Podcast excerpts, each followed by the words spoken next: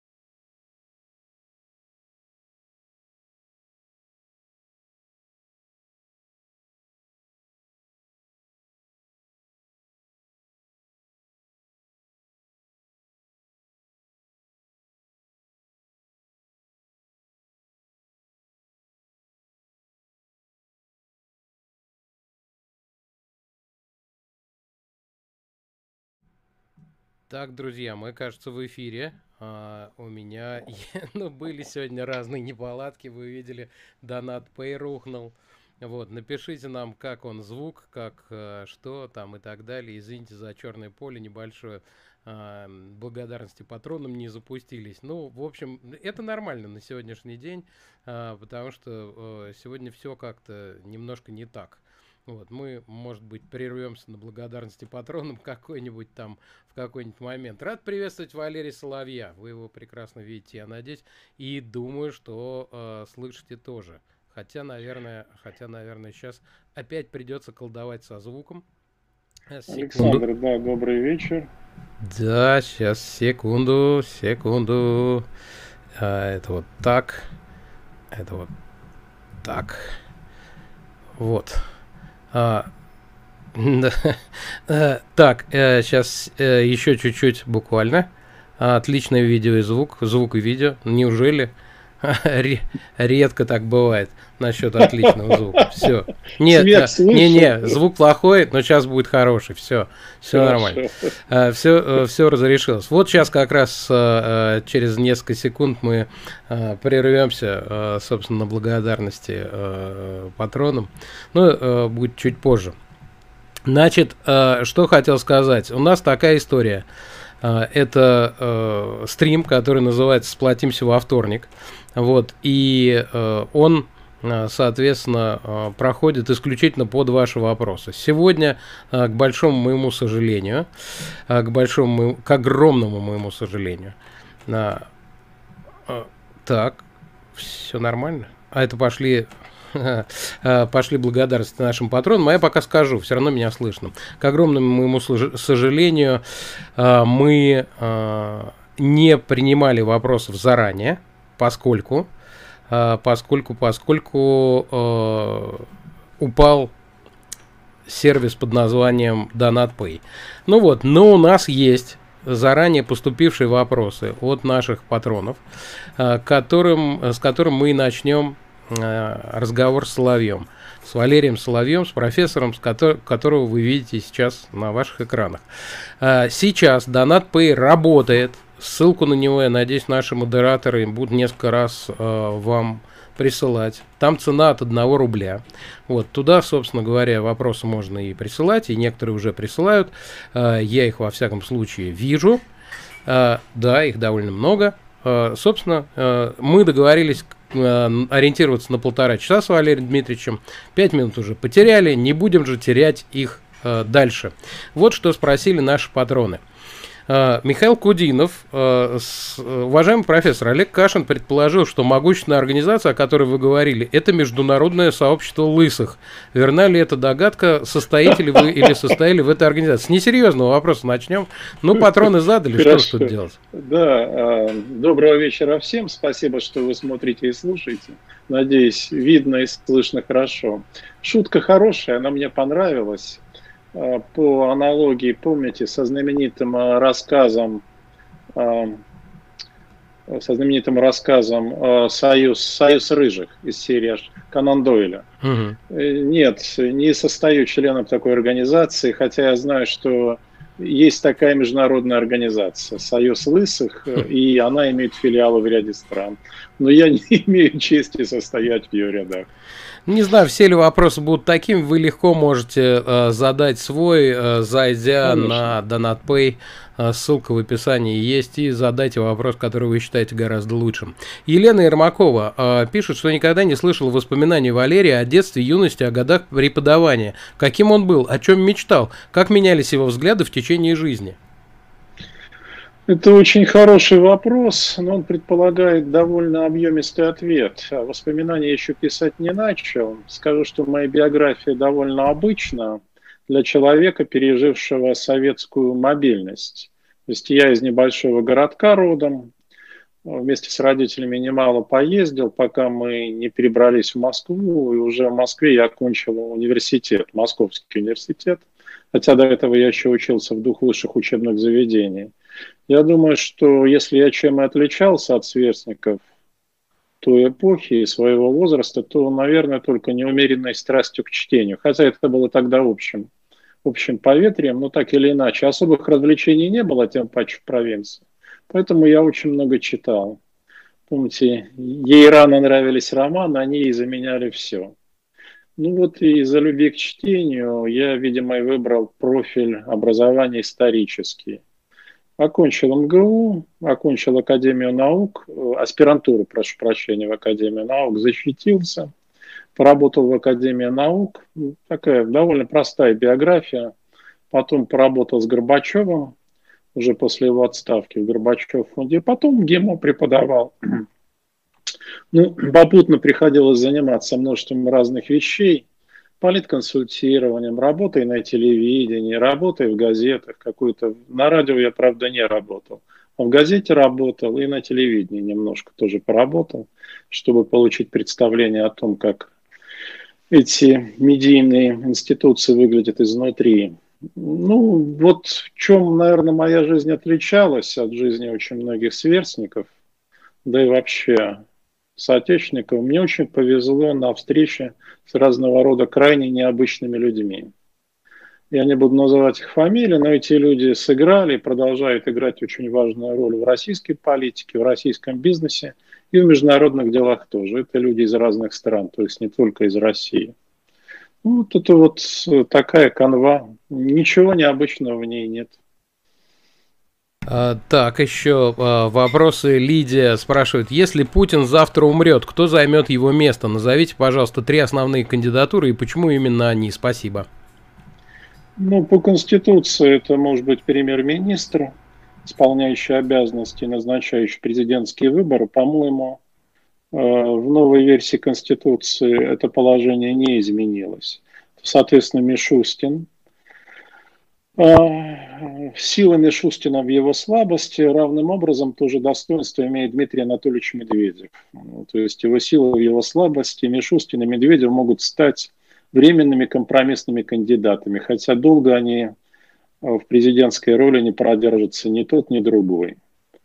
А вот сильных, если говорить о сильных кандидатах, то кого опасаются? Опасаются Шойгу, опасаются Сечина у Сечина тоже есть такого сорта амбиции, хотя, может быть, не столько самому стать президентом, сколько оказывать решающее влияние на фигуру будущего президента. Что вот четверых я назвал. Отлично, даже перевыполнили план немножечко. А, на 25%. Аналитик, на 33%. Аналитик э, пишет, судя по интервью ТАССу, ВВП странное движение правой кисти, напоминающее перекатывание невидимых пилюль. Бывает при паркинсонизме. Похожая ситуация была с Рейганом, у которого был Альцгеймер. Тогда спецкомиссия решала, затронуты ли когнитивные функции президента. Это было гласно. Нам это точно не светит. Нас что, ждет новая эпоха Брежнева? Судя по разговору с Макроном, мы уже там. Очень точное наблюдение, интересное сравнение, но эпоха наш, нового Брежнева нас не ждет. Если вы сравниваете Владимира Владимировича с Леонидом Ильичем, сравнение в каком смысле сейчас уместно, то мы находимся приблизительно в декабре 1981 года. В декабре 81 или даже в январе 82 года. Так я бы это определил, если аналогию использовать. А там опять донат Pay э, упал. Только мы, э, значит, обрадовались. Но, да, да, но у меня есть по меньшей мере пять вопросов оттуда. А, если нет, а он то потухнет, то погаснет. Более-менее, более-менее работает. Сейчас вот смотрю, опять заработал. А, ну, пока продолжаем с патреонами. Муся, уважаемый профессор, из ваших э, слов э, словно бы следует, что наши элиты э, кастуют заклинания на защиту и пытаются узнать будущее. А что по поводу агрессивной, в кавычках, магии для нападения? И дополнительно, вы упоминали о некоторых практиках, которые напугали бы обывателей. Не связано ли это с некромагией, например? Э, я начну с последней части вопроса. Да, элементы некромагии используются, точнее пытаются использовать. То есть э, есть люди, в том числе э, жены видных сановников, не сами сановники, обычно это жены видных сановников, которые посещают кладбище для совершения обрядов с кладбищенскими ведьмами, так их обычно называют. О боже. А, ну, а? Я... Так далеко, так далеко, э, чтобы выкапывать э, там трупы из могил, они, правда, не заходят, но обряды на кладбищах, кладбище как место совершения обрядов используются.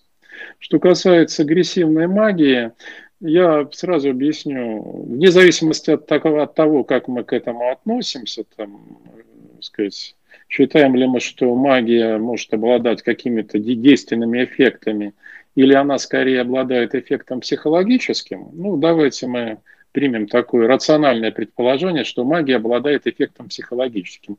То есть она действенна для тех, а, кто в нее верит. Ну, это подобно, подобно тому, как э, Леви Стросс в своем учебнике описывал функции шамана, функции мага, да, что для того, чтобы маг работал в обществе примитивном, надо, чтобы общество в него верило. Да? И если вы верите в то, что те или иные обряды против совершенные по отношению к вам могут э, иметь эффект, ну, допустим, знаменитый обряд инвальтации, который благодаря фильмам стал классическим и хорошо известным. Вот когда делают куклу и в нее втыкают иголочки, то он может сработать. И я знаю случаи, когда, допустим, одному очень, ну это не чиновник, это так я бы сказал, полуолигарх, ну, состояние там меньше полумиллиарда долларов, ему принесли в подарок на день рождения куклу, выполненную в духе Санта-Муэрте. А поскольку он знал об этом обряде, он коробку распечатал, он не знал, что в коробке, все это было с помпой. А, он увидел эту куклу, но это на самом деле это череп. Череп там, а, украшенный соответствующим образом по-моему, это черная версия, это санта это была, да, черная. Ну, его разбил апоплексический удар. Потому что он в это поверил. Вот, пожалуйста. А что касается обрядов... Какие вы ужасы на ночь глядя рассказываете, профессор. Ну что, ну что делать? Ну что делать? Я же об этом сам не знал, пока два года назад мне не пришла в голову идея под влиянием некоторых обстоятельств, именно два года, попробовать написать книгу о том, как магия и оккультизм связаны с политикой в России.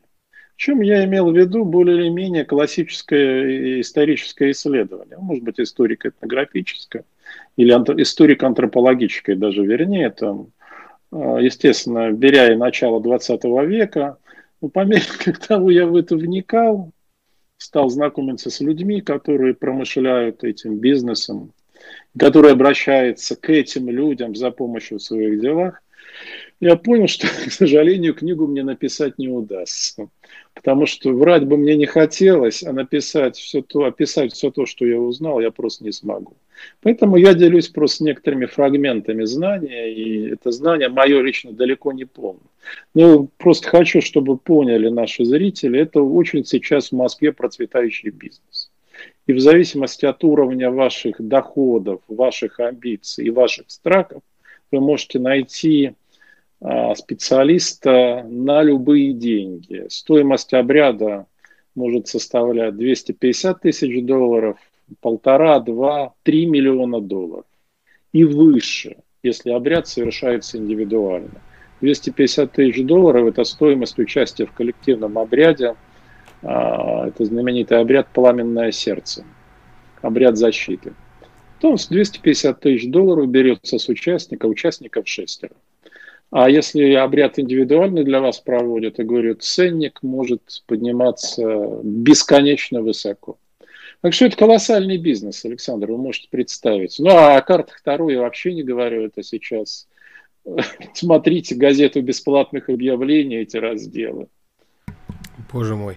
А, в какой, э, во что мы погрузились? Я вообще, честно говоря, не хотел бы, чтобы наш стрим уходил исключительно в эту да, сторону. Но давайте это, но это уж как, не, не, абсолютно, это уж как зрители. Если им будет интересно исключительно на оккультную тему поговорить, пожалуйста, хотите да спросить прогнозы какие-нибудь? Интересно. Я просто, когда рассказываю об этом, я пытаюсь людям показать, как выглядит мышление. В данном случае получается, что те, кто наверху, мыслят точно так же, как те, кто внизу. Изоморфное мышление, понимаете? Нет никакой разницы между людьми, которые читают гороскопы или там обращаются к гадалкам, которые там за 5 тысяч рублей им раскидывают карты, и теми, кто платит сотни тысяч долларов за э, совершение очень сложных, пугающих, но на самом деле, я думаю, практически неэффективных обрядов.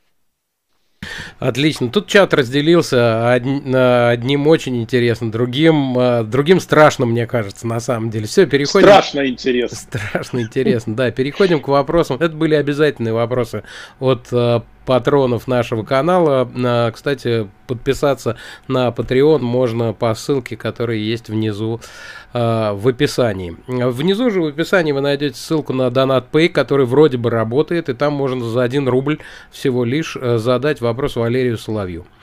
Валерий, по каким критериям начальник выбирает себе преемника? Спрашивает Сергей Кириенко. Кто, кроме него самого, формирует шорт-лист? Сколько версий шорт-листа ходит в разных кругах? Какие это круги? Эм, отличный вопрос. Э, полностью на него ответить не смогу. Не потому что не хочу, но просто не смогу. А главный критерий для начальника, да, критерии это два. Первое – это абсолютная лояльность. А, и второе – это способность гарантировать защиту и безопасность семье начальника после его ухода.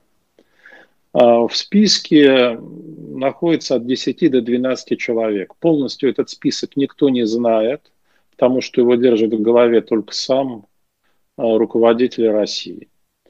А, вот некоторые из фамилий я назвал, отвечая, по-моему, на второй вопрос. Там четыре фамилии прозвучали. Но еще в этом списке вот от 6 до 8 фамилий. Когда фамилия будет названа, предположительно, она будет названа в январе. Ждем января с нетерпением. Ну, предположительно. Потому что, естественно, Владимир Владимирович об этом, ну, не то что спрашивает, но а, как бы такая, знаете, молчаливый знак вопроса, он повис, и он становится уже свинцовым.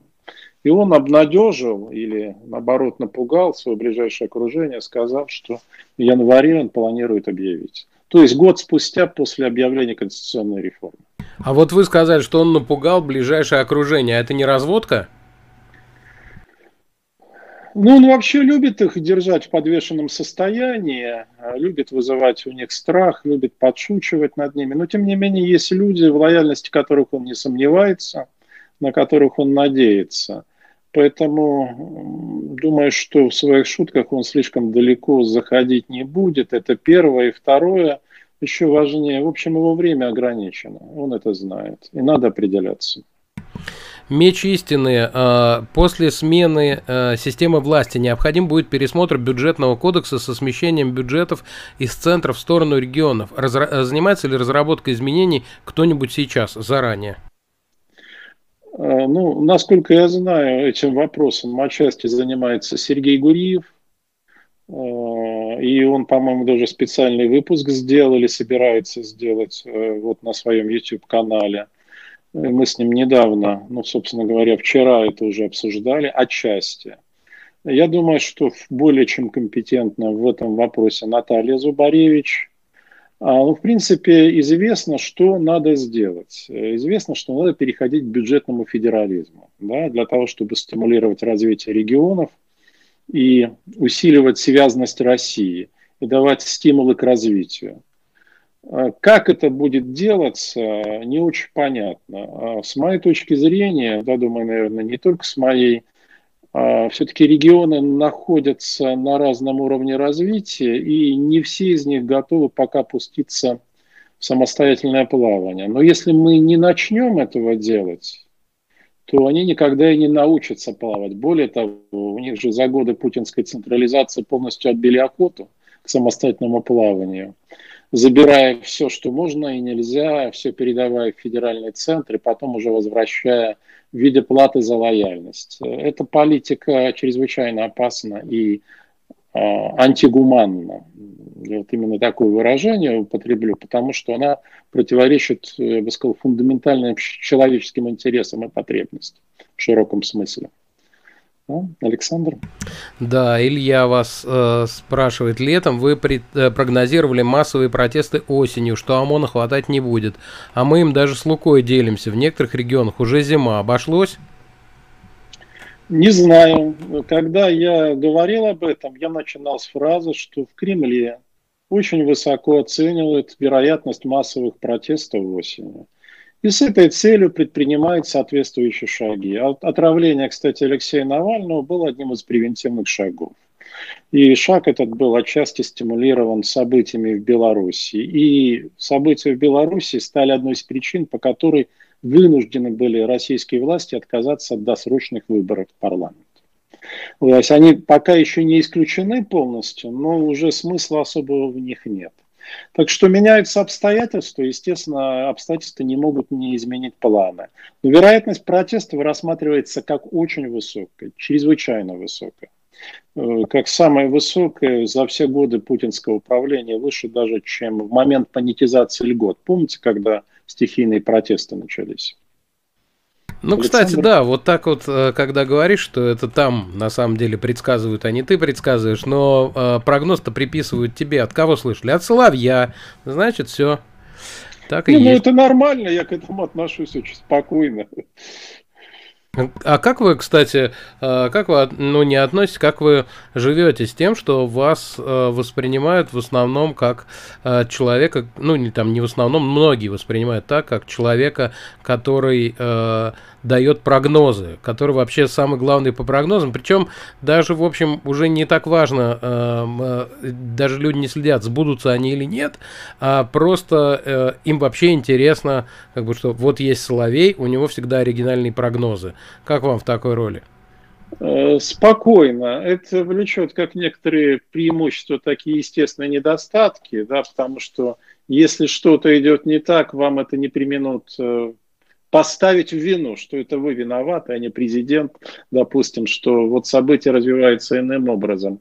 Но а, я хочу объяснить, почему этим все равно при, придется заниматься. Не было бы меня, а, будет заниматься кто-то другой. люди испытывают потребность глубинную, это фундаментальная потребность в знании будущего. Их не устраивает элегантное и виртуозное объяснение настоящего.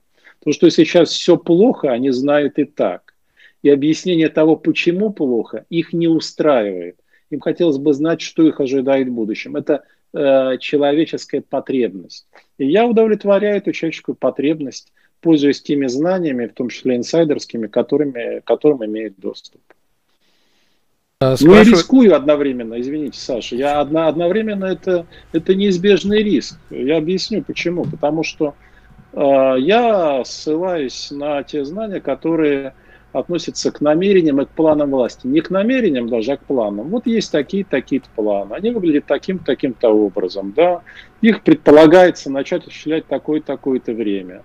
А, ну, что-то изменилось. Вот, допустим, а, с, а, с, с августа предполагалось начать очень большой план по реинтеграции Белоруссии, по оказанию давления на Украину – и по серьезным внутриполитическим переменам. Но что началось 10 августа? 10 августа началась революция в Беларуси. Соответственно, все планы полетели к чертям. Мне говорят, а вы же обещали, что произойдет. Обещал не я. К этому готовились. И что теперь? Вопреки всем обстоятельствам заниматься реинтеграцией Беларуси? Должен быть какой-то здравый смысл. Я забыл, что есть у меня еще один блатной вопрос. Да. Дело в том, что есть у меня а, один а, читатель, который мне все время присылает какие-нибудь прогнозы Валерия Соловья. Я посчитал, ну, невозможным, он не Конечно, патрон канала, невозможным да. не задать от него вопрос. Э, он тем более как раз в тему, многие называют профессора Соловья современным Нострадамусом. Стало известно сейчас, что ВВП имеет привычку награждать разных людей собственными кличками. Я, кстати, не знаю об этом. Я знал, что так Трамп делает. Какое прозвище на месте президента Валерий Дмитриевич дал бы самому себе, учитывая, что яйцо, ну, видимо, имеется в виду, опять же, форма головы, извините, уже занято Мишустиным? Видимо, был какой-то материал об этом, я не знаю. Этом. Да, есть, есть такой телеграм-канал, ему как раз сегодня месяц, генерал СВР. Ага. И вот каждый день э, этот телеграм-канал публикует э, сообщение о том, кому какую кличку э, дает президент, ну, использует. У меня прозвище профессор, вот такое. Какое совпадение. И я так Удивительно. Валерия Соловья. Удивительно. Да. Ну, это да, то, что на поверхности лежит. Ну, в общем, да. Ярослав Кузьминов э, спрашивает. Валерий, преподаватели из вышки после изгнания самоорганизовали свободный университет. Вы не хотите прочесть там какой-нибудь курс? Злорадствует ли профессурам ГИМО, что свободная вышка теперь стала такая же, как все? Насколько их раздражало, что вышкинцам можно было то, чего им нельзя? Я не думаю, что МГИМО испытывает какие-то сильные эмоции по поводу того, что произошло с вышкой, и не из-за этических соображений, а потому что просто никому до этого нет дела, по, по большому счету. А при, преподаватели заняты проблемой собственного выживания и выживания в довольно непростых условиях дистанционного обучения, что создает массу проблем. А что касается меня, я мог бы, наверное, прочитать какой-то курс, но у меня, честно говоря, сейчас на это нет времени. Курс был бы посвящен, скорее всего, ну, наверное, медиаманипулированию. Медиаманипулированию, политическому пиару, то, что я знаю довольно хорошо и чем я неплохо владею. Но я не уверен, что э, это все-таки прикладной опыт, понимаете, что при, такая прикладная специальность или прикладное ремесло будет востребовано в свободном университете. Ну, кстати, я вот слышу, что э, насчет медиа-манипулирования, что, возможно, э, некоторые ваши высказывания, ну, как бы люди предполагают, да, э, будь то про тайное общество, или, может быть, вот сегодня мы уже затронули тему черной магии, там и так далее, это что, э, ну, может быть, тоже лежит в плоскости медиа-манипулирования, что таким образом вы как бы э, то ли, э, значит, троллите аудиторию, то ли а, проверяете на ней какие-то вещи, каким образом она отзывается. Что скажете по этому поводу, насчет такого предположения? Ну, я предоставляю каждому думать в меру собственной испорченности или в меру наличия чувства юмора. Это, наверное, лучший критерий. Ну, а что касается использования профессиональных навыков, ну, было бы смешно, если бы не использовал профессиональные навыки. А то как странно, сапожники без сапог. Но я сразу подчеркну, что медиаманипулирование, да, хотя э, вот у нас обычно вызывает всегда негативная ассоциация, сам термин, ну, нагружен, негативные коннотации, uh нагружен ценностно, даже нейтрально, что это что дурное, обман.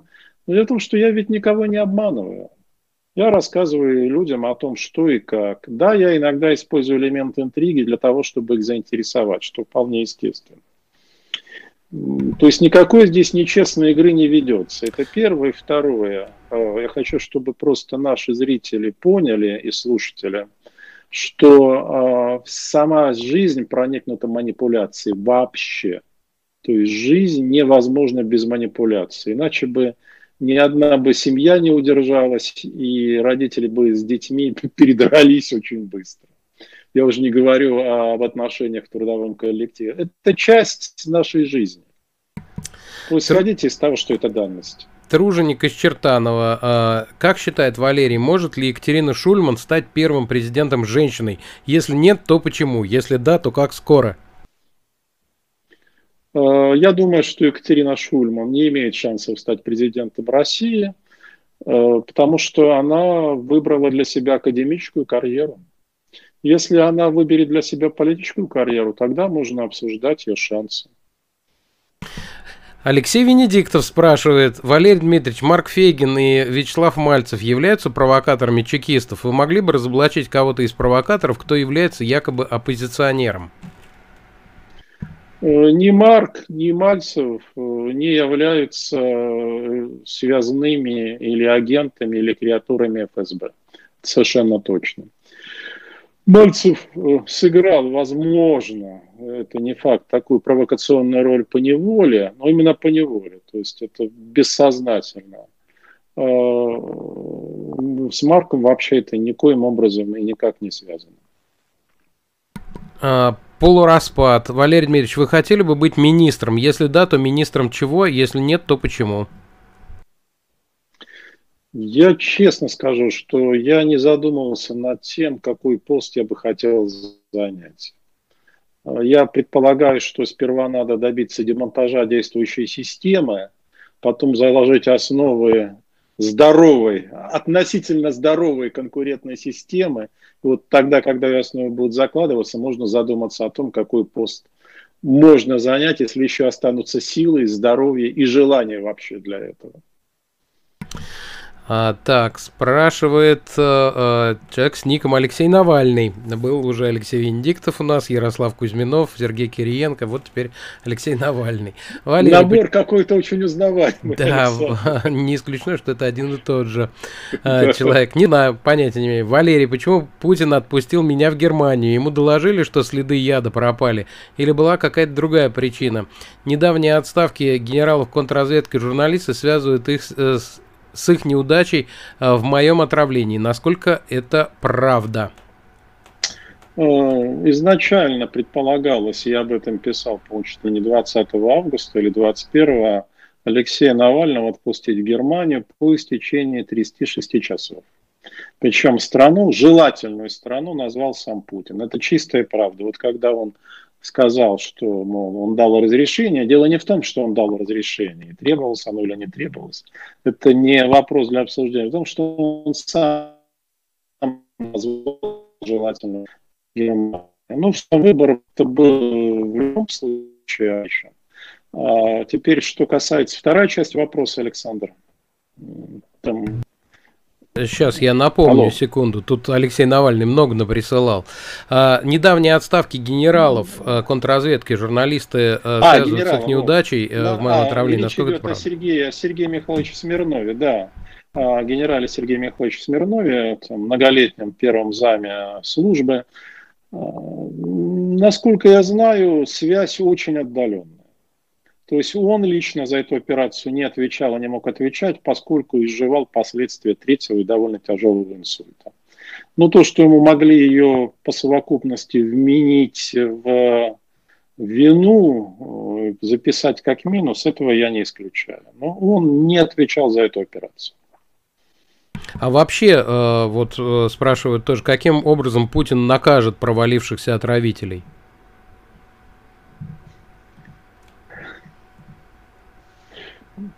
Вы знаете, они умрут от инфаркта. Человек без кошки. Э, Валерий Дмитриевич, что это за телеграм-канал генерал СВР, как раз спрашивают, который вы часто цитируете. Почему именно его, а не другие анонимные помойки, вроде Низыгорь или Опер слил? Почему вы генерала СВР не считаете таким же сливным бачком? Кто, по-вашему, э, его ведет? Э, я цитирую этот канал, потому что знаю о стопроцентной надежности информации, которая там появляется. Подчеркну, не 99, не 75 процентной, стопроцентной надежности информации от первого до последнего слова. И там в начале канала э, сказано, что ведет группа а, отставных и действующих э, работников спецслужб. Да, это правда. Одного из них я знаю. Но э, сами вы причастны к ведению этого канала или нет? нет? Можно спросить? Не в малейшей степени. Хорошо. Я никогда не лезу в те вещи, где я не, некомпетентен. Спецслужба это не моя область. Не тот патриот. Э, Валерий, некоторые говорят как бы в упрек вам, что ваши прогнозы не сбываются. Что вы можете ответить на такие высказывания? Ну, мы а, уже ответили на этот вопрос. Ну, а... почему же?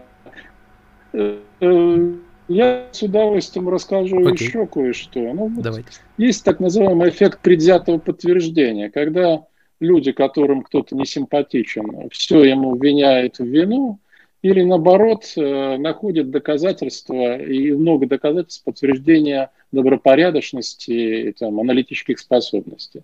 Ну, давайте я вам скажу, я был, по-моему, единственным, кто говорил, что в 2020 году начнется конституционная реформа и даже обрисовал некоторые контуры этой конституционной реформы. Я говорил еще с 19 даже с конца 18 года, именно в 2020 году. Я был единственным, кто говорил, что 2020 год окажется чрезвычайно тяжелым. 19 год был самым спокойным. Я был единственным, кто в августе этого года говорил о том, что Лукашенко и Путин договорились об уходе Лукашенко досрочном – и что несколько дней назад сказал Александр Григорьевич Лукашенко? О том, что он не будет на досрочных выборах баллотироваться в президенты.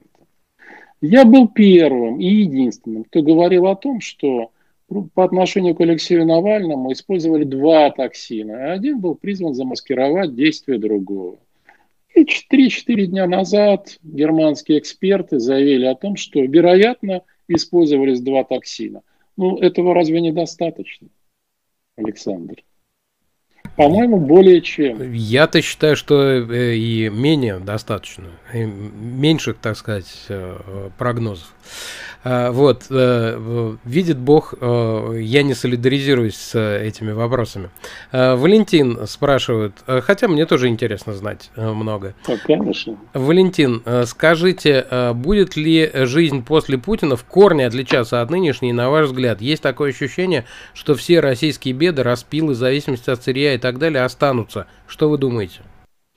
Я думаю, что после Путина, его фактического ухода, значит, жизнь может резко ухудшиться на какое-то время, а уже дальнейшее зависит, честно скажу, от нас с вами. Я знаю, какая борьба уже сейчас вот, в режиме реального времени начинается за наследование этой власти.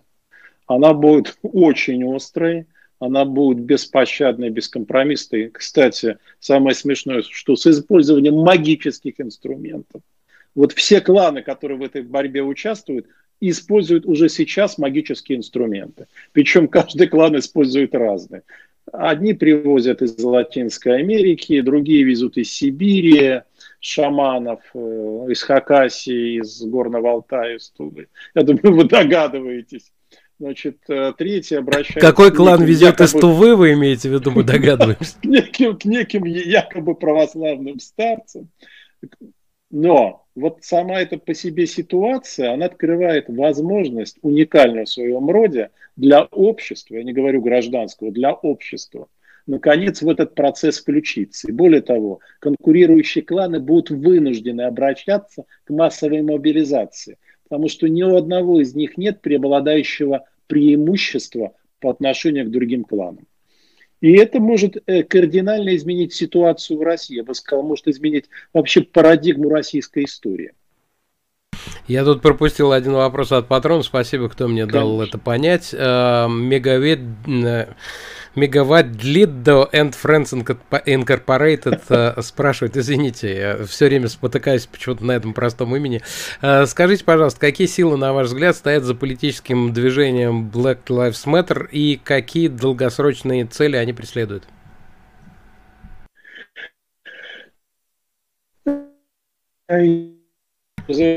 Изначально стояли какие-то силы, полагаю, что это была стихийная, очень сильная реакция, причины которой, мне кажется, во многом лежат на поверхности. Но то, что потом, скажем, те же самые демократы, ну, или наиболее радикальная фракция демократической партии, назовем так, стала использовать а, Black Lives Matter против Трампа, для оказания давления на республиканцев, это очевидно. Но мне кажется, напугало их самих. Вообще-то хаос – это неплохая штука, когда вы хотите оказать давление на оппонента, на конкурента, на врага. Но дело в том, что хаосом на самом деле невозможно управлять. Никакого управляемого хаоса вопреки распространенному мнению, не существует.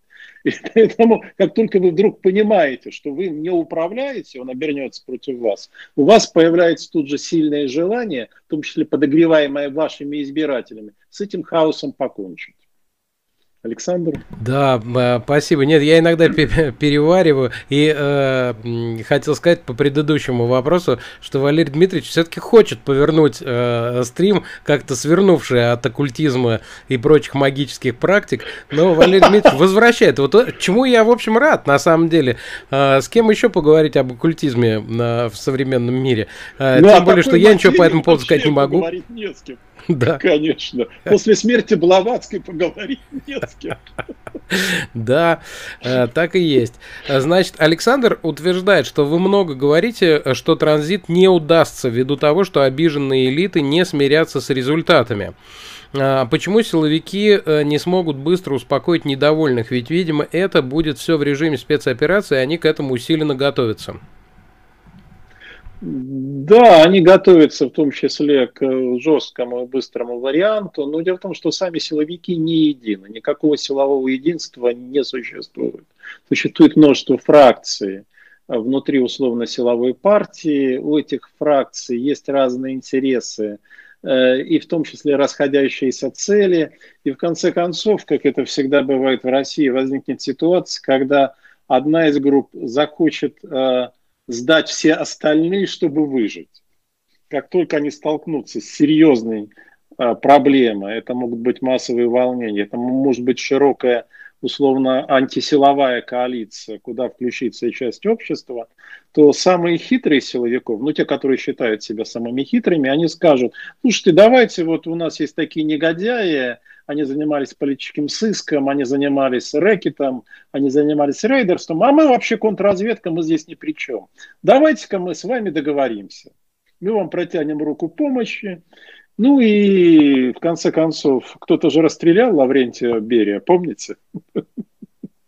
Да, было дело. Ну, да. еще, еще один пропущенный вопрос от патрона, и он тоже про, значит, так сказать, потустороннее. Маринка С. Э, спрашивает, э, что вы лично думаете про историю с боевыми ясновидцами на службе ФСБ? То есть мы поговорили про обряды, про различные, а это уже применение, так сказать, для ну, ну реально, в штат, э, штатной единицы как бы. Как вам кажется, существует ли вообще такая способность, которую можно было бы назвать ясновидением? То, что на английском называется remote viewing. Если что-то подобное в принципе возможно, то насколько эту способность можно поставить на службу людей в погонах? Я совершенно точно знаю, что э, предпринимались и предпринимаются попытки использовать экстрасенсорные, реальные или кажущиеся способности тех или иных людей. Этим, в частности, всегда занималась Федеральная служба охраны, а до этого КГБ СССР занимался. Кстати, хочу сказать, что КГБ СССР был пионером в области изучения экстрасенсорных способностей, и только уже вслед за КГБ ЦРУ развернула соответствующую программу «Боюсь отстать».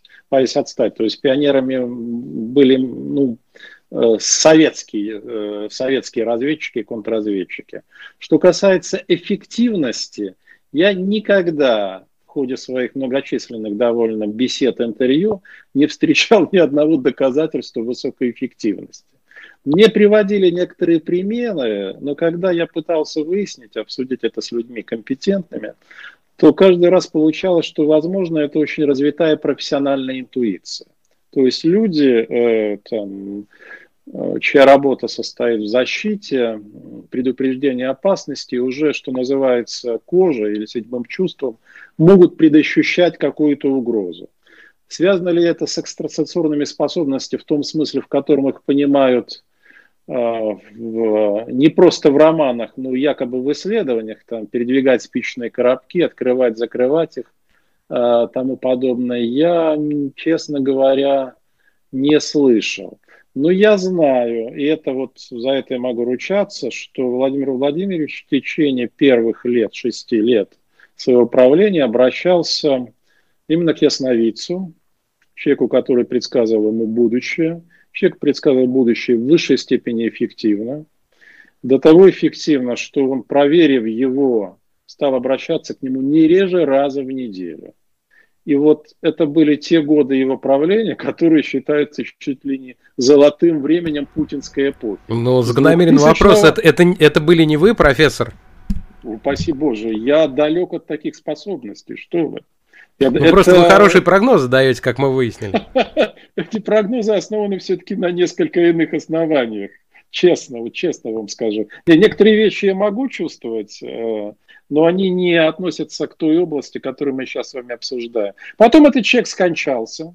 Он скончался в силу естественных причин, и начались поиски замены. И вот замену так и не нашли. Но этот человек был в высшей степени эффективен, в высшей степени эффективен. А, мне показывали э, некоторые его там прогнозы, я не знаю, это пророчество, наверное, даже в одном случае правильно сказать пророчество, меня это, честно скажу, очень впечатлило. И я знаю, это видно, что многие из действий Владимира Владимировича, они находятся в рамках вот тех пророчеств, которые на исходе э, своей жизни этот провидец и ясновидец ему дал. Ну и не могу не спросить, а к вам обращаются за прогнозами такими эксклюзивными э, какие-нибудь политики или, может быть, ну, какие-то влиятельные люди, бизнесмены, не знаю? Э, я не могу делать эксклюзивных прогнозов, потому что для этого надо обладать теми, потому что речь идет не совсем о прогнозах, понимаете, речь идет о том, чтобы снять завесу с будущего. Mm. Для этого нужны те таланты, которых у меня нет. Я знаю людей, которые, ну, там, одного, двух человек я знаю, обладают такими способностями, талантами, но они могут это делать э, с очень высокой надежностью. А, да, поехали дальше. Вопросов, конечно, гигантское количество, времени у нас немного.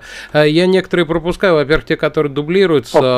Во-вторых, да. те, которые, ну уж совсем какие-то троллевидные. Э, кстати, они могут быть троллевидными и в нике.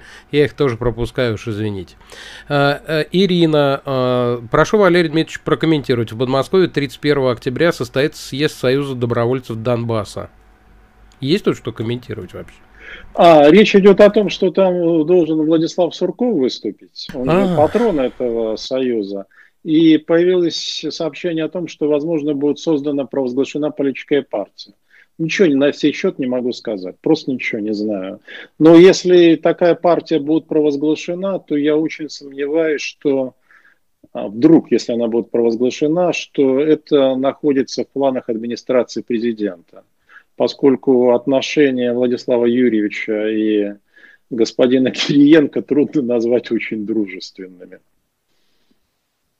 Понятно. А вот э, вопрос из э, разряда, знаете, к парикмахеру, а вы сами, собственно, у кого стрижетесь. Э, ZZ спрашивает, Валерий, на, на чьи прогнозы вы сами обращаете внимание? Каких политологов читаете? Я читаю очень многих и читаю с большим интересом. Да? Но что касается прогнозов или понимания будущего, я опираюсь исключительно на те источники, а, с которыми я общаюсь, и они не политологи. Эти люди не имеют никакого отношения к политической науке. Но зато от них можно получить качественную информацию, информацию именно касающуюся будущего. Поэтому я обращаюсь к ним. Антон Мачалин спрашивает вас о вашем канале. Кстати, подписывайтесь на канал Валерий Соловья. Ссылка в описании. Вот. Э, э, ну, он вряд ли нуждается в моей рекламе, потому что у нас несоотносимое количество подписчиков. Именно об этом и спрашивает Антон Мачалин. Как э, Соловью удалось быстро набрать почти 300 тысяч подписчиков на канале? Интересует именно его мнение как пиарщика. Что сработало на такой быстрый рост? Очень хороший вопрос. Я постараюсь дать профессиональный, но краткий ответ. Я сделал ставку на органический рост. То есть никакой рекламы, никакого искусственного продвижения канала я не использовал. Но я сыграл, это отчасти связано с моим психотипом, на общественной потребности. У людей сейчас есть две потребности, их легко можно увидеть. Значит, первое – это потребность знать будущее, о чем мы говорили что сейчас в России вообще острый дефицит любого образа будущего, тем паче точного, относительно точного знания о будущем или хоть какого-то реалистического знания. И второе – это оптимизм. Но оптимизм – это просто моя биохимия мозга, я оптимист. И вот это людей очень подкупает. Ну и третье – это уже просто контент. Э, помогает очень э, то продвижение канала, что я хороший оратор. Я сказал, я блестящий оратор по скромным российским меркам, сразу подчеркну. Потому что у нас ораторское искусство просто не развито. Ну вот я по этим меркам блестящий оратор, это подкупает. Ну, это правда, на самом деле. Э, людям нравится, когда, э, извините, э, не к вам, а, так сказать, ни в коем случае не пренебрежительно скажу сейчас, но людям очень нравится, когда им складно что-нибудь рассказывают. Я Конечно. много раз видел, когда и не то, что вот интересные истории всякие вроде, а, как рассказываете вы, профессор, а, но и ну, откровенную чушь людям пароли, но совершенно складно и прямо Совершенно верно. действует потрясающе. Совершенно. Ну, Александр, вы попали в точки. Люди любят истории, понимаете? Все, вся человеческая история, прошу прощения за тавтологию, она основана на пересказе истории. Им надо рассказать историю. То есть вот события, о которых мы рассказываем, облечь в форму увлекательной истории. У меня это получается. History из истории, так сказать. Э, папаша да? Торт. Э, Валерий Дмитриевич, будет ли в России введен локдаун, если цифры ежедневного заражения перевалит за 20-25 тысяч в сутки? Кстати, да, какова судьба локдауна? Мы с моим коллегой Майклом Даки э, поспорили, хотя забыли на каких условиях, но неважно.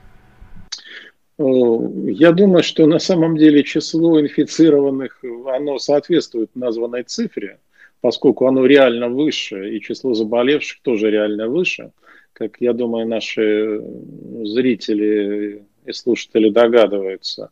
Но пока никакого принципиального решения на сей счет не существует. То есть никакой красной черты в планах нет. А, видимо, экономическое состояние настолько скверно, что экономику боятся закрывать.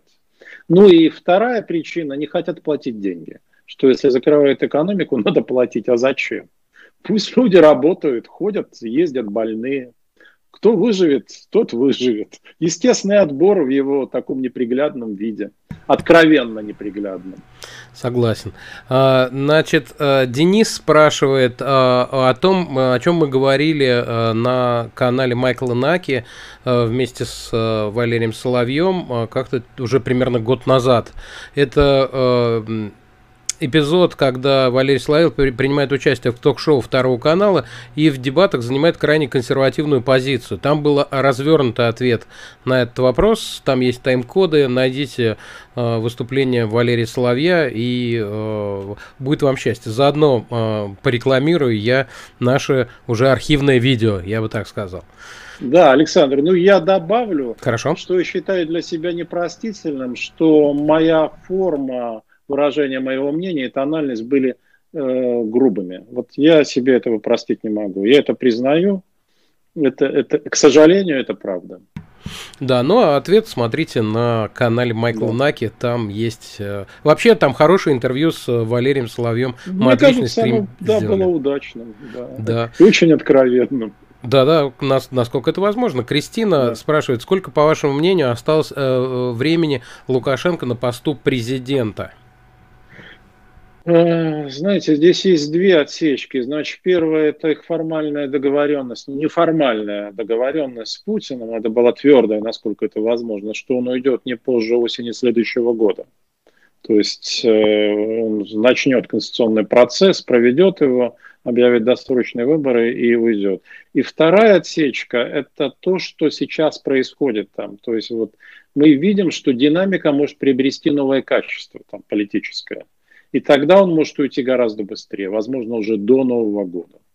Может быть, уже через месяц. Но нет ответа мы видим, как на наших глазах творится история. Вот она творится, вот сейчас. Никто не знает, в каком направлении она развернется. Так, Андрей, э, считаете ли вы культурный марксизм чумой 21 века и как с ним бороться? Я не очень понимаю, что такое культурный марксизм. Если говорить о марксистской идеологии, знаете, если бы мы обсуждали это с точки зрения там, теории идей, я мог бы калькулировать, говорить о достоинствах марксизма, о том, что он восполнил какую-то, а, занял какую-то важную лакуну и тому подобное. Но, к сожалению, мы в нашей стране имели дело с практикой победившего марксизма. И я напомню, что Бисмарк в свое время произнес, на мой взгляд, замечательную пророческую фразу, что если хотите построить социализм, выберите страну, которую не жалко. Лучше всего Россию. К сожалению, в России он восторжествовал в виде практик. И это было чудовищно. Это, это реальная фраза или, как всегда, сочиненная? Сейчас Бисмарку приписывают все вообще абсолютно. много чего приписывают. Э, я не знаю, я не проверял. Возможно, это апокриф, но он блестящий. Хорошо. Мне, мне кажется, он вполне мог бы это сказать. Ну, Бисмарк, как известно, сказал все, поэтому... Анна Скво. Э, профессор, приветствую. Смотрели ли вы «Игру престолов»? Если да, то кто из персонажей грамотнее всего вел политическую игру? И какому герою вы симпатизируете? Я не смотрел ни одной серии, ни одного фрагмента «Игры престолов». Я Но только я одну знаю, серию. Что... Я, я больше Соловья смотрел на одну серию. Ну, я знаю, что Дмитрий Травин написал по целую книгу вот, об этом сериале. Наверное, лучше в нее заглянуть. Ну, вообще, мне кажется, мне кажется, вы были бы фантастическим комментатором по «Игре престолов», и можно было бы целый отдельный проект э, выпустить, и он бы э, пользовался гигантской популярностью у вас на канале. Это не, не Хорошо, совет, давайте, давайте. Просто, несмотря на то, что я не смотрел, просто Александр. судя по тому, что, э, что происходит в стане смотревших, так сказать. Вот. Понятно. Мне кажется, вы бы были гигантским специалистом по этому делу. Лариса, в стране порядка двух десятков губернаторов переболели COVID-19, а это примерно примерно 25%. Почему же тогда подтвержденных случаев в России всего полтора миллиона? По логике должно быть 35 миллионов, разве нет? Ну, по логике их все-таки должно быть гораздо меньше, но явно больше полутора миллионов. Я бы так консервативно сказал, раза в 3-4 больше. Вот, по логике. Вера Ника. Валерий, сегодня услышала, что доля россиян, доверяющих ТВ-новостям, резко снизилась. Как правильно могут воспользоваться этим альтернативные СМИ для аудитории 60+. Почему-то спрашивает Вера Ника.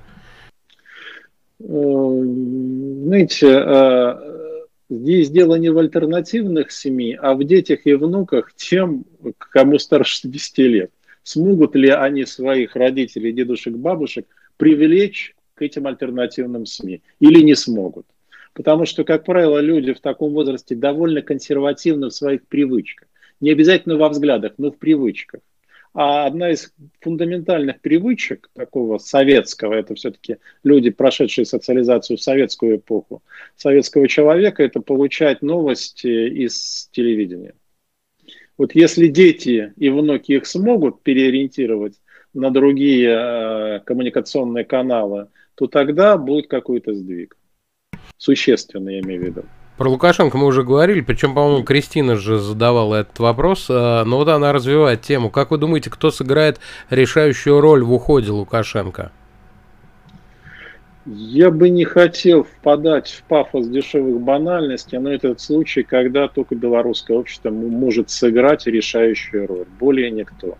Ну, правда, обществу могут помочь. Э, там, когда Лукашенко говорит, э, и Нарышкин, обсуждая с ним вопрос о западном вмешательстве, конечно, Запада пытается помочь протестующим, это правда.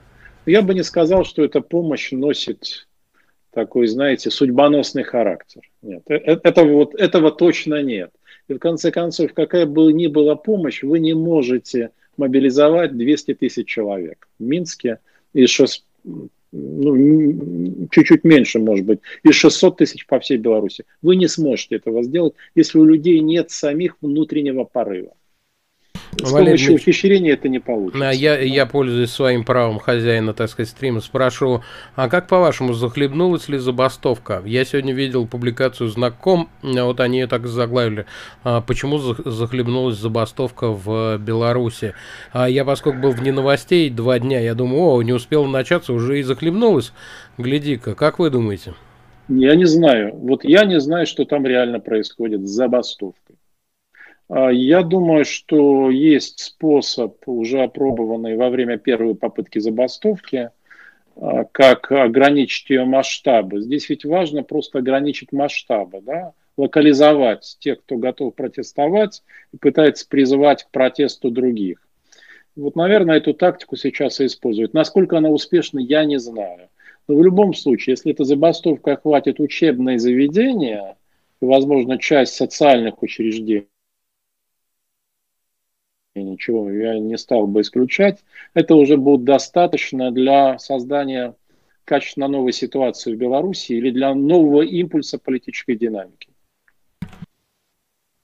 Так, То поехали. Не обязательно, да. чтобы бастовали заводы и фабрики. Понимаете? Дальше mm-hmm. Семен Семенович э, пишет: единственный защитный механизм от узурпации власти это большое количество огнестрельного оружия на руках у народа. А, почему-то он так считает. Баланс сил государства и общества должен быть уравнен. А как будет проводиться эта реформа? Пока, не бу- пока это не будет сделано, все остальное не имеет смысла. Кстати, вы э, согласны с тем, что огнестрельное оружие на руках у народа является защитным механизмом от узурпации власти? Видите, я долгое время так думал. Но посмотрев на то, в какой плохой психической форме сейчас находится наше общество, я не уверен, надо ли упрощать правила приобретения, хранения и ношения оружия. Очень велики риски.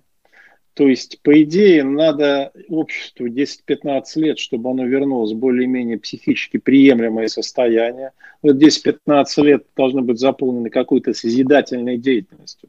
Созданием э, институтов, правовых работающих, да, подъемом экономики – и вот, возможно, лет через 10-15 этот вопрос мог бы перейти в практическую плоскость. Но сейчас, мне кажется, это крайне рискованно. Просто очень опасно. Продолжаем. И следующий вопрос. Какие магические элементы, ну как же, конечно, АВ спрашивает, наиболее эффективны в политической деятельности? Не знаю, что имеется в виду, но, возможно, а, вам виднее. Я тоже не, не, не понимаю вопроса. Существует okay. просто большое количество разного рода магических и оккультных практик. А, часть из них описана, или в основном они описаны в гримуарах, э, в сборниках церемониальной магии. Но просто любой, кто чуть-чуть в это дело вникает, он знает, что в эти же сборники внесены важные искажения. Для того, чтобы никто не мог добиться эффекта. Это, это очень интересная история. И для того, чтобы условно чисто совершить какое-то магическое заклинание, ну, оккультный обряд провести, надо знать, какие именно искажения были внесены в тот или иной гримуар. Вот, допустим, все гримуары сейчас на букинистических аукционах а, в Европе раскупаются русскими. Все, за любую цену. Ну, не сейчас, а уже несколько лет. Но мало кто, я бы сказал, единиц и в России, и в Европе чуть больше таких людей знают, что же стоит за этими гримуарами. Ну, в России там несколько всего человек в состоянии вам объяснить, что это такое. Поэтому, если вы купили книгу, да, за там, несколько десятков тысяч евро, стоимость такова, там, скажем, а, книга будет 15-16 века, ну, 16 века, и вы наняли хорошего переводчика со старофранцузского, он вам все перевел, и вы будете совершать обряд, то на самом деле никакого князя мира сего вы не вызовете. Нет, ничего подобного у вас не произойдет. Блин. Вот, не, сто, не, стоит на, не стоит надеяться даже на это. А, но, кстати, на это вот очень часто э, ловят, на этом разводят людей, богатых людей, да, и обещают, что произойдет обряд, во время которого они познакомятся с некими потусторонними сущностями. Значит, после этого им дают, а это, кстати, непременное условие проведения риту, магического ритуала, вам дают э, напиток. Да-да, Саш, вы выпиваете напиток, А вот что... Это по-нашему. Если заставить его а, определенным образом, то вам явится все. Ну, это обычно, обычно дорогостоящий так развод. сказать, welcome drink в некотором смысле. Да, это будут называть там аяуаской, чем угодно, ритуальный напиток. Но а, самое смешное заключается в том, что в действительности таким ритуальным напитком может быть простая водка ну, хорошего качества. Mm. Она вызывает нужное состояние. Такое со мной э, несколько раз бывало. Несколько раз бывало. Скажу я. И вот тогда в это с этими Как-то был я во Львове, а там, когда входишь в ресторан Криевка, там всегда наливают да, я знаю, самогон. Знаю, да. Вот. Я-то думал, что это просто так, а это обряд инициации. Смотри-ка. Естественно. В некотором смысле. Заранее осуждаем, э, пишет нам, Путин пренебрежительно относится к обществу. Оно позволяет себя дурить. Либералы пренебрежительно относятся к обществу. Оно позволяет себя дурить. В чем разница, если она, конечно, есть?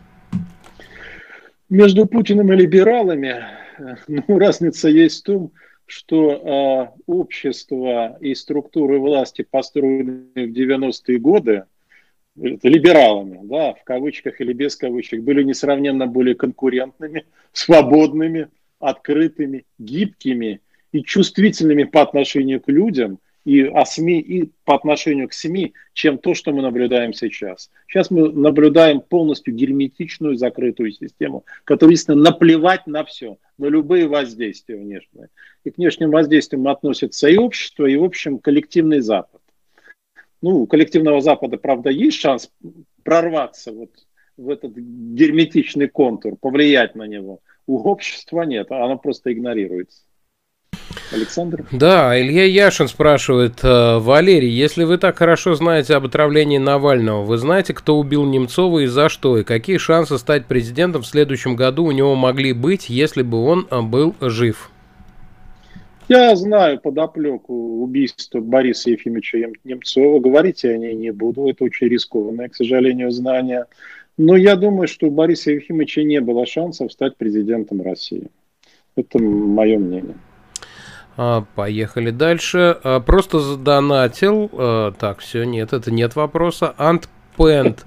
Э, Валерий, будете участвовать в новом выпуске «Битвы экстрасенсов». Ну, мы уже выяснили, что Валерий... Увы, я не экстрасенс. Не экстрасенс или к да. счастью. К счастью, я не экстрасенс. А, Сережка Сервер, понимаете ли вы, что вам очень многие не верят после информации о таинственной организации? Тем не менее, инсайт про двухкомпонентный э, яд – бомба. Даже если вы из ФСБ, то джедай серый, лайк. Не знаю. Ну, какая бомба? Я об этом говорил с августа э, а, совершенно открыто, и сейчас это просто нашло подтверждение, что как раз э, указывает на качество моей информации. А что касается тайных или непубличных организаций, могущественных, то это блестящий тест на чувство юмора и понимание. А я просто добавлю несколько фраз. Видите ли, э, это заявление, которое люди понимают в полном смысле слова от степени своей испорченности. У нас по социологии половина населения России верит в существование мирового правительства тайного. Половина. Вот я могу сказать, что те, кто управляет Россией, находятся в этой половине. А вот про это как раз следующий вопрос. Хотя э, я, я и сам хотел сказать, что э, вообще мне чем-то сегодняшний стрим напоминает э, другой мой стрим, э, который выходит с Ильей Яблоком. Называется он, э, э, значит. «Культура заговора». Вот, и сегодня мы очень много об этом говорим, о, о различных Э, так сказать, заговорческих вещах и конспирологических. Кстати, хотел сказать, пользуясь случаем, что в эту субботу, не в воскресенье, а в субботу выйдет специальный выпуск, маленький. Он будет очень короткий, специальный, ну вот для суперфанатов. А, и также там будут ответы на неотвеченные прежде вопросы, ну, то есть на заданные, но мы, которые не успели ответить в прошлом стриме, чуть-чуть там накопилось, и мы ответим в субботу в 2 часа. Я ссылку после э, дам после нашего стрима, ну, чуть попозже, завтра, например. А, вот, а сейчас продолжаем. И как раз того же рода вопрос от криптонита. Хотелось бы узнать, насколько сильно в правящих элитах укоренена вера в альтернативную историю. Есть ли стоящие умолчания случая взаимодействия адептов разных историй? Вот хорошо, что вы Яблокова упомянули. Он автор, на мой взгляд, отличной книги «Русская культура заговора». Отличная. Я ее сам читал и всячески рекомендую. А, спасибо, касается... Валерий Дмитриевич, спасибо, помогаете. Ну, это искренне. Это очень хорошее исследование, академическое, в полном смысле слова, и остроумное, что не было важно, ну, не скучно читать. А что касается веры в альтернативную историю, честно говоря, я таких не встречал. Но здесь важно понимать, что есть альтернативная история в понимании Фоменко, Носовского и академика Глазева, который присоединился сейчас. А есть, допустим, то, что называют белыми пятнами относительно недавней истории, ну даже истории 20 века. И вот э, эти пятна некоторые люди могут запомнить. То есть они знают подоплеку, истинный смысл или даже сами события, которые произошли. Это в высшей степени любопытно. Мне пару раз доводилось обсуждать с ними какие-то сюжеты. И они могли, помогли мне скорректировать мой взгляд на некоторые события прошлого и а отчасти настоящего. Но это не альтернативная история в том смысле, в котором ее понимают адепты этого направления. А вот подобное. Фоменко там вот это все. Не-не-не, никакой там Фоменковщины ничего и близко нет. нет.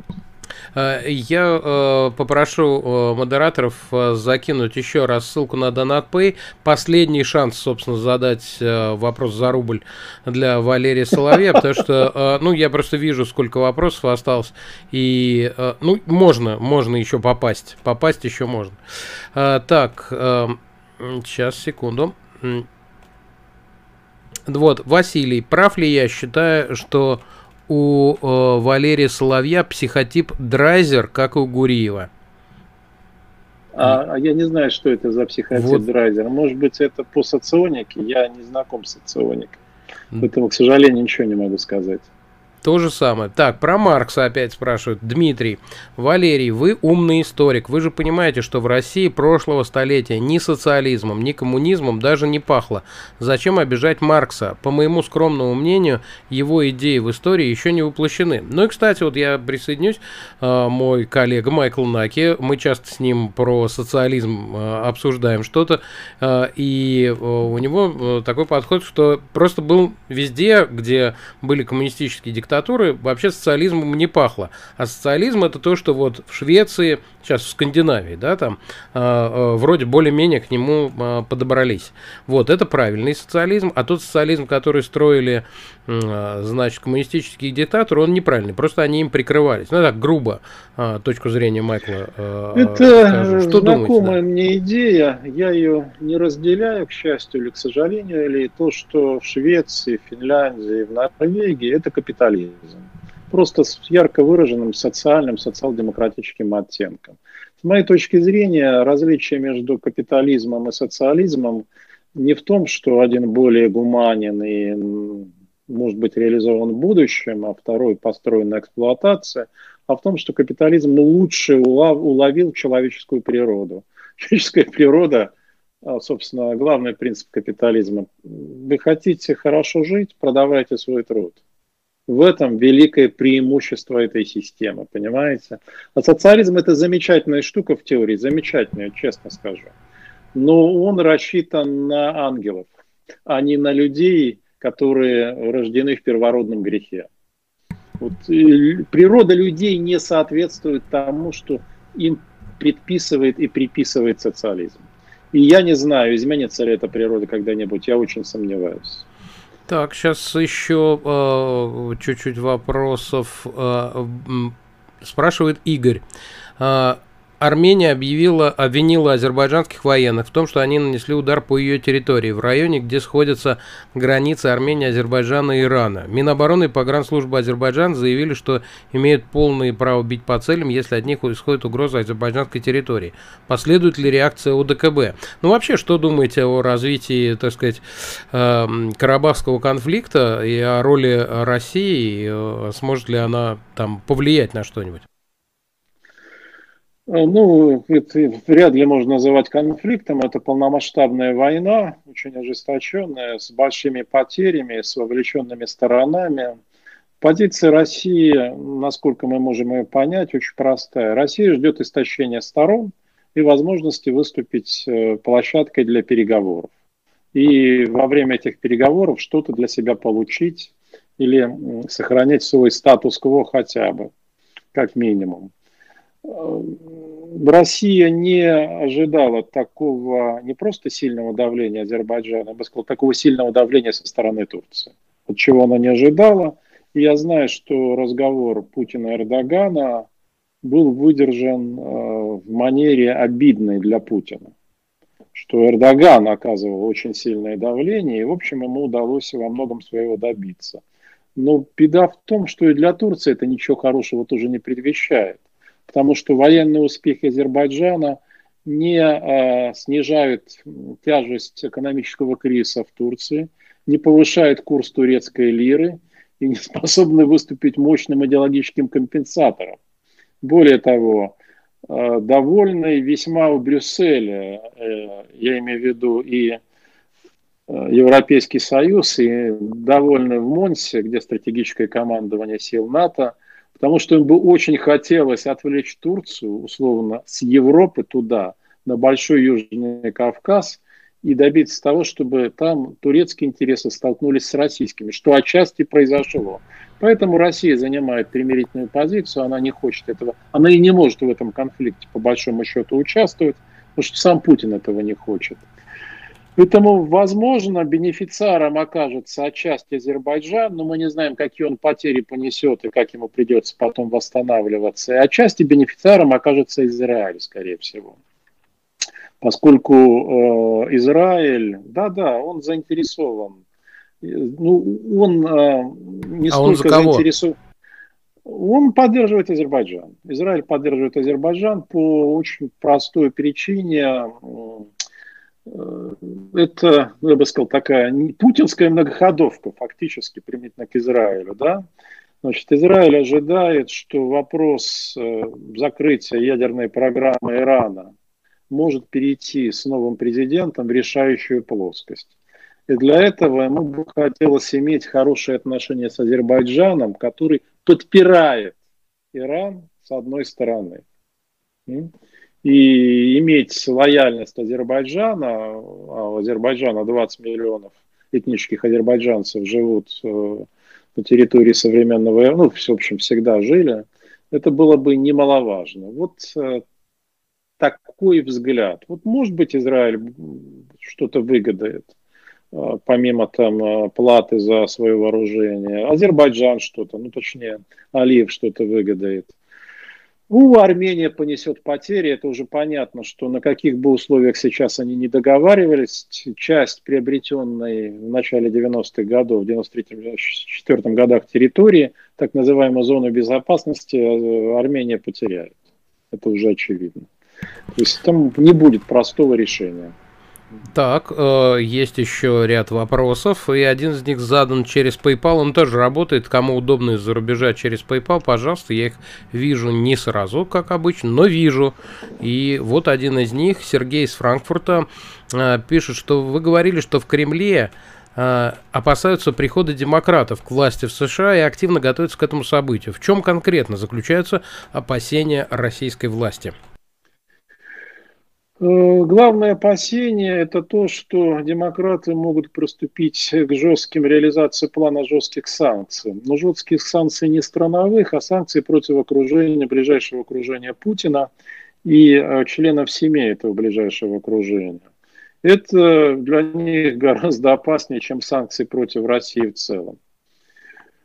Они там даже опаснее, чем отключение SWIFT, отчасти опаснее, чем э, введение частичного нефтяного эмбарго.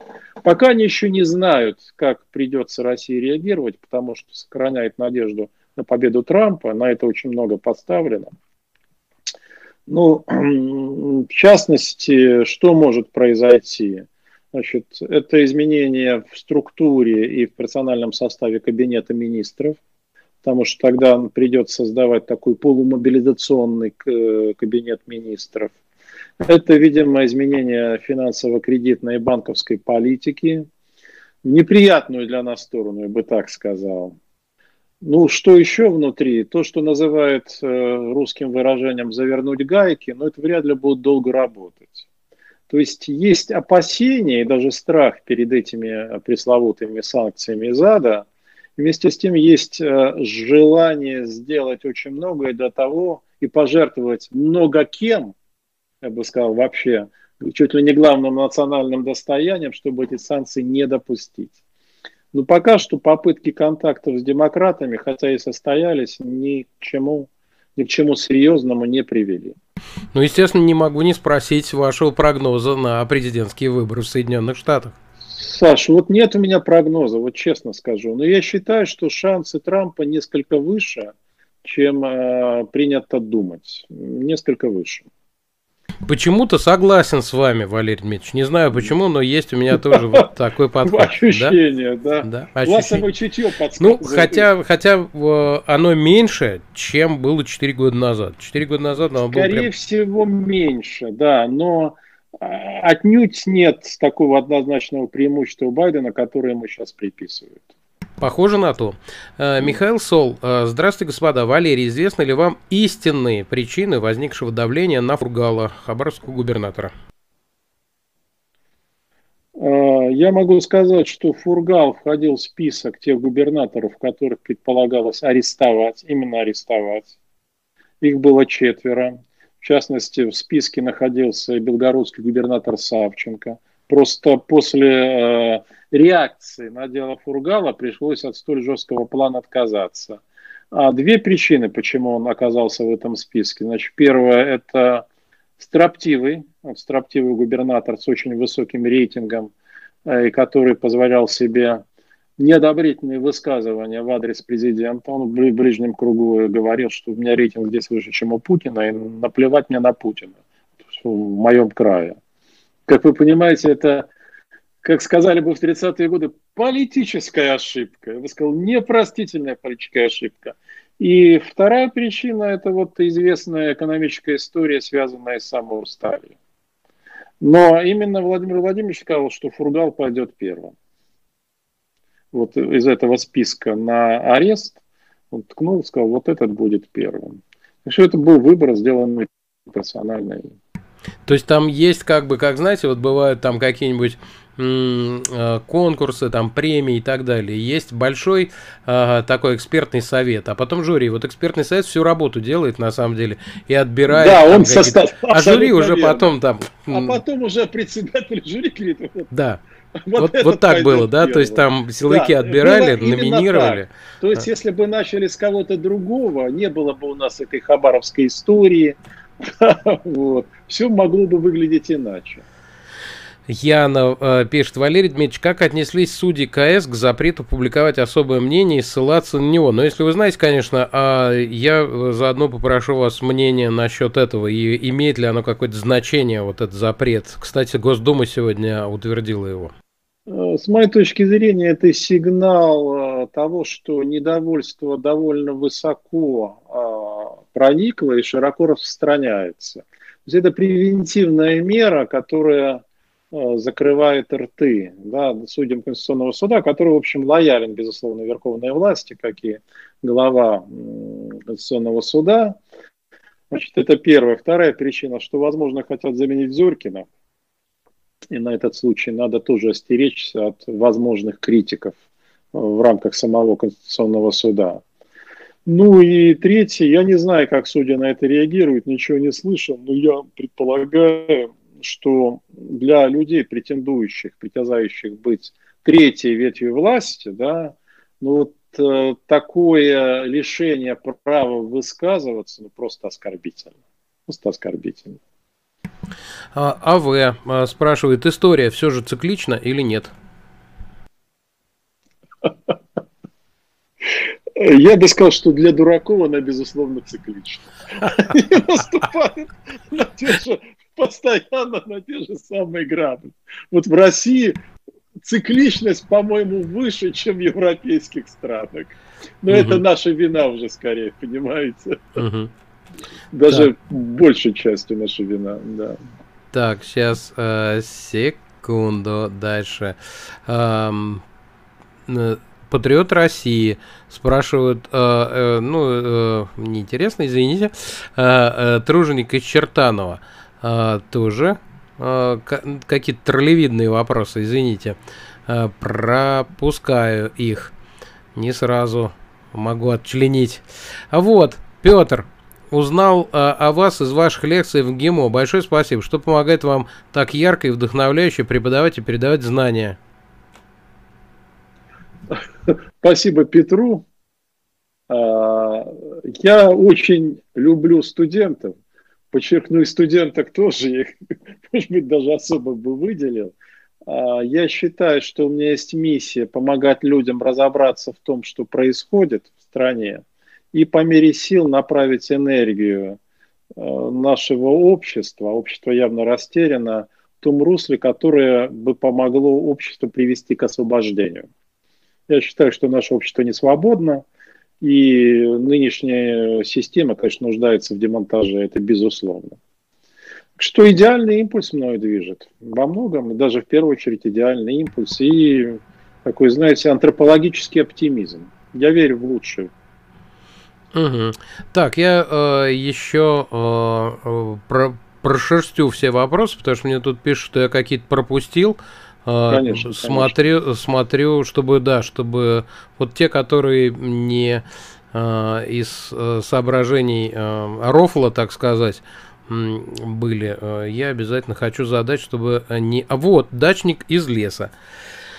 А, вопрос, Валерий, иногда вы говорите, что практикуете медитации. Расскажите, как вы пришли к этому, учились ли у кого-то или нащупывали свою манеру опытным путем? Да, я немножко занимался, я кое-что почитал и пришел к самому самому простому способу медитации. Он чуть ли не самый древний. Это наблюдение за дыханием, за собственным дыханием. Это можно делать и сидя, ну, расслабившись, это можно делать полулежа или лежа. А, главное наблюдать за дыханием и попытаться визуализировать некоторые вещи. Все довольно просто. Не надо корячиться в сложных позах, э, то есть следовать э, каким-то йогическим э, трактатам, не надо заниматься задержкой дыхания, тем более изощренно. Это нежелательно и даже опасно. Это действительно опасно. Простое наблюдение за дыханием. А, Игорь спрашивает, если следите за украинской политикой, прокомментируйте, выскажите свое мнение о вопросах Зеленского. Ну вот это голосование сейчас было. Ну, Зеленскому надо было предложить какую-то повестку, чтобы э, а, привлечь избирателей, б, показать, что он и его партия могут владеть политической инициативой. Получилось, с моей точки зрения, это не очень удачно. Э, Игорь спрашивает, э, а, только что задал, ZZ спрашивает, скажите, пожалуйста, 70 лет это сакральное число, возраст, это и есть обстоятельство ухода Путина? Нет, это не связано с его возрастом, это связано с другими обстоятельствами. Вот в четверг я буду как раз э, в своей лекции рассказывать о том, что такое обстоятельство непреодолимой силы. Вот наконец-то я буду это раскрывать. Об этом говорил уже год с небольшим. Ну, в четверг я в 20.00 я расскажу о том, что это такое. У себя на канале, да? Нет, я буду вести, это будет трансляция, это платная трансляция, mm. она будет идти по другому защищенному каналу, но люди могут там подключиться, Понятно. Посмотреть. Так, хорошо. Екатерина Тихонова спрашивает. Батя православнутый на всю голову, постоянно с духовником о спасении души беседует. Как он терпит в своем окружении а, культистов, шаманистов, мистиков и прочих еретиков? Почему не разгонит этот шабаш, который вокруг него сложился? Каким образом Тихону Шевкунову удалось стать его духовником? Как простому батюшке стать духовником президента? Ну, э, из этого всего, вычленяя, в общем, э, каким образом можно втереться в доверие президента, а, в том числе и вот с такими практиками? Ну, втереться в доверие можно, если вас приведут к президенту, но кто-то порекомендует и скажет, что вот этот человек, вот как это было с шаманами, допустим, точнее, почему он ездил в Хакасию с шаманами встречался, потому что близкий к нему человек сказал, ну, эти люди помогают эти люди помогают повлиять на будущее, они могут э, улучшить физическое и ментальное состояние. То есть должна быть рекомендация. Точно так же один джентльмен привел к нему человека и сказал, вот этот человек, он из Латинской Америки, он тоже может повлиять на будущее. Ну, нужна рекомендация, понимаете? Вот так можно войти в доверие. А что касается там православной батюшки, магии, шаманы, колдуны, это не имеет никакого значения. Главное – это результат. Вот что. Главный результат. Если эти люди обеспечивают нужный результат, то это прекрасно. Не обеспечивают, ну, значит, с ними не будут иметь никаких дел. Есть люди, к услугам которых, ну, давайте их назовем как служители культа, да, вот так в широком смысле, которые, как кажется, Владимир Владимирович способны на что-то влиять, оказывают ему помощь, к их услугам он обращается время от времени. Угу. А, Татьяна, неужели после Путина мы опять увидим одного из этой шайки? Как э, от них всех избавится наше общество? Ну, может избавиться. Ну вот э, ответ содержится в самом вопросе. Если общество хочет избавиться, оно избавится, потому что у общества сейчас появится уникальная возможность, гораздо более сильная, чем в 2011-2012 году, изменить, наконец, историческую траекторию и повлиять на свою судьбу в прямом смысле слова. Этот шанс будет, безусловно, его надо использовать. Павел, здравствуйте, Валерий Дмитриевич. Скажите, пожалуйста, с каким этапом в мировой истории можно сравнить то, что происходит в мире в это время? Отличный вопрос. Э, дело в том, что а, очень часто переходы в мире, глобальные переходы сопровождались войнами глобальными же. В этот раз похоже, что мы совершаем глобальный переход, по счастью, без глобальной войны, ну, что не отменяет конфликтов. А, я имею в виду под глобальным переходом а, движение к некому новому качеству мира, и геополитическому качеству, и технологическому. И очень вероятно, это будет вот новое антропологическому качеству, поскольку э, вполне реален в ближайшие 25-30 лет радикальный прорыв в увеличении продолжительности жизни до 120-150 лет, причем люди в этом возрасте будут оставаться здоровыми ментально и физически. То есть их возраст биологически будет соответствовать 50-55 годам. Это будет, конечно, колоссальное изменение для всего человечества. Ну а какие будут последствия, я не берусь э, даже предполагать. Но это будет кардинальный сдвиг. Но он, он новый, вот такого не было еще. Все, наверное, последние несколько вопросов. Э, э, конечно, Давай, Людмич. Э, у меня тут, по-моему, 8 штук. Бессмысленно дальше присылать. Спасибо всем, кто прислал. Навальный мог, мог ли Навальный сам принять, принять яд, зная, что он выживет, и восстановиться ради своего рейтинга в стране и, главное, в мире? Спрашивает учитель музыки. Это абсолютно исключено. Он ничего не принимал, его отравили. Это была именно операция, спецоперация. Михаил Сол, Валерий, как полагаете, насколько необходимо будет провести сокращение существующих силовых структур в прекрасной России будущего? Ну, если даже сейчас Министерство финансов предлагает сократить 100 тысяч человек, то у меня нет сомнений, что эту замечательную идею прекрасной России будущего востребуют. Поволжский Бакаса. Э, Валерий, какое будущее ждет русских националистов после ухода Путина? Что можете сказать о деле Максима Марцинкевича? Э, у меня нет никаких сомнений в том, что Марцинкевич был убит. Убит потому, что он был потенциальным лидером. Даже находясь в заключении, он мог оказаться знаменем для очень многих радикально настроенных людей. Это, кстати, тоже одно из подтверждений того, что власть опасается протестов, и она ожидала протестов. Что касается будущего русского национализма, то когда в России начнет меняться политическая система, я не имею в виду вот момент самого острого кризиса, а открытие рамок, то есть она будет становиться конкурентной и более или менее открытой, у русских националистов будет шанс участвовать в политическом процессе.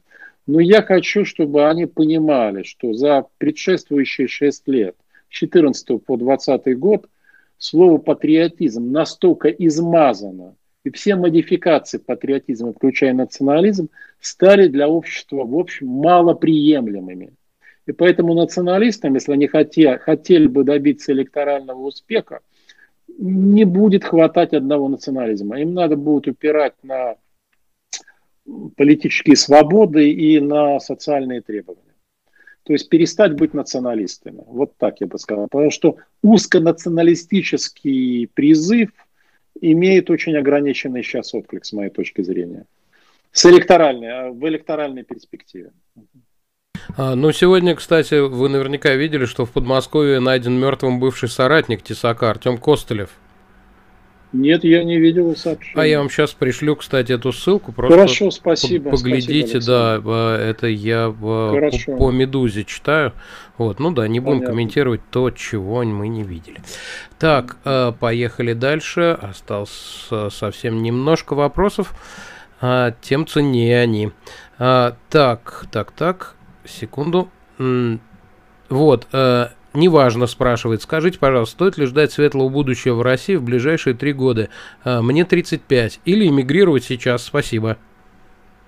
Это вопрос к психотипу и выносливости человека.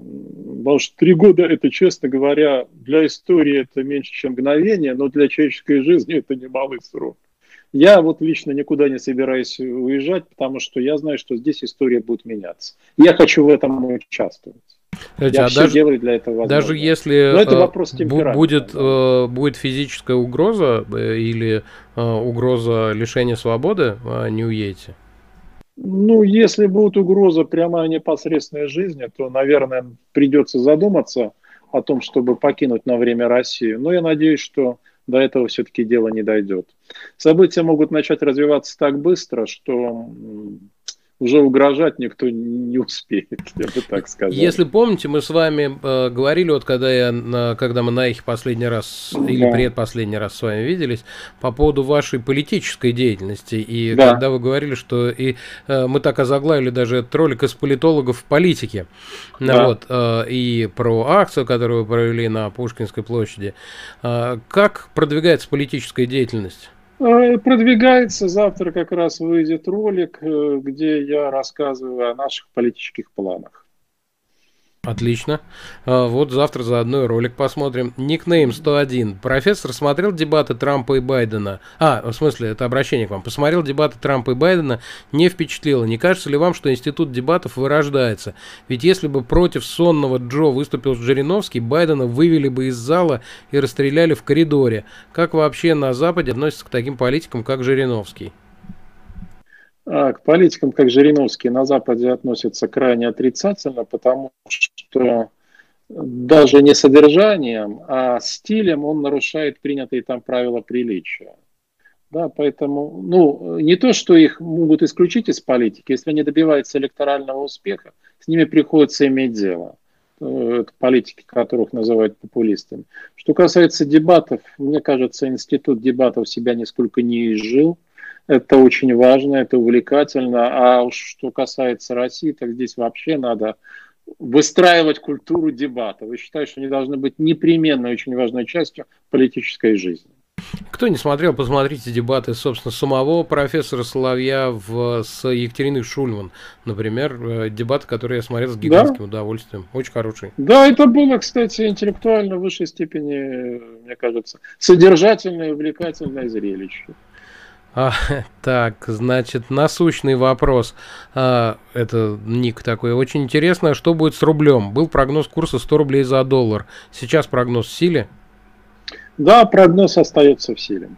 Потому что любые флюктуации, точнее, любая нестабильность в России, вокруг России, допустим, то же самое избрание Байдена президентом самым негативным образом повлияет на курс.